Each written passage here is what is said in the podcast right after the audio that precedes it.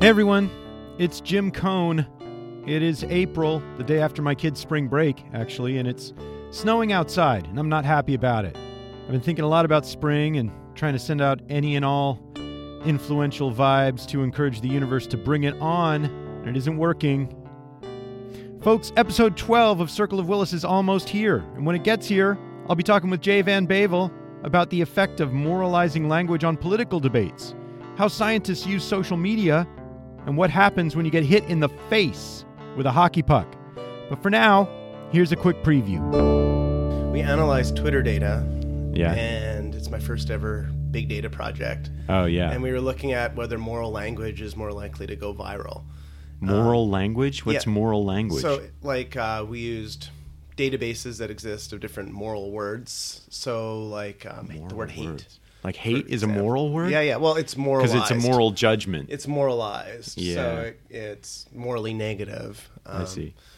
Virtue would be a morally positive word. Okay. And it turns out, in particular, moral emotions, if you have them in your tweets, this is a bit of advice for you, Jim, when you get back on Twitter. Oh, shit.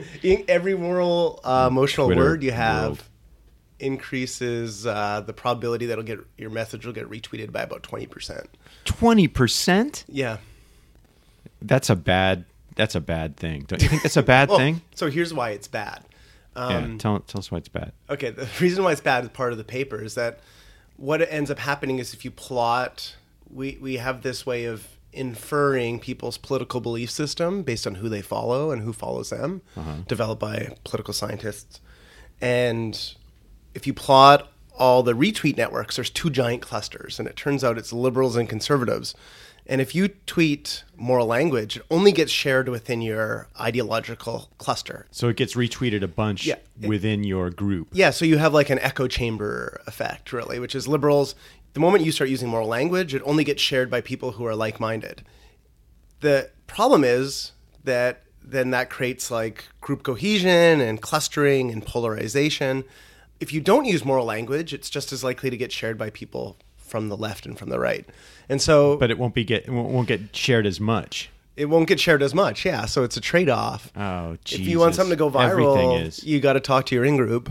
I mean, these were, in fairness, political topics like same-sex marriage, climate change, gun control. Which, these things come up on Twitter. Yeah, right? Occasionally. I was thinking about the replication crisis being a case where I bet if we plotted the moralized language there, you might end up with two clusters as well. Yeah, we were talking about this last night. That whole the whole infusion of moralized language into that whole debate drives me up the wall. Yeah.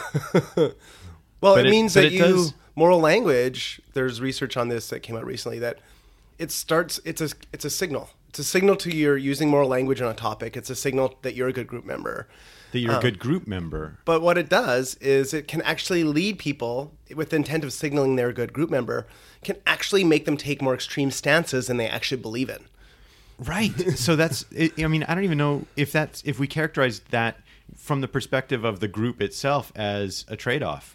Right, because you're whipping up the group into in groupishness. Yeah, right? I love the word whip. I mean, that makes it like that's what you call the person for a political party who lines everybody up for a vote. Yeah. Right, it's like they go around twisting arms and bending people behind the scenes and making sure they follow the party line. Using moralistic language. Yeah, no doubt. Or we will make sure that you don't get reelected in your district. Do you think that the risk there is that by sort of whipping up your group into getting your in-group in line, that very process can put your group at risk for being less influential out in competing with other groups? Potentially, if people start to react against you because they feel like you're pushing forth a group interest, or if they see you as an out-group, they might react against what you're saying, even if it's a legitimately reasonable claim. Okay, that's all the preview you are going to get. Look for episode 12 for the rest of my conversation with Jay Van Bavel. And thanks to my friend Halmovius for composing and performing this little tune we've got playing right here in the background. Thanks, Hallam.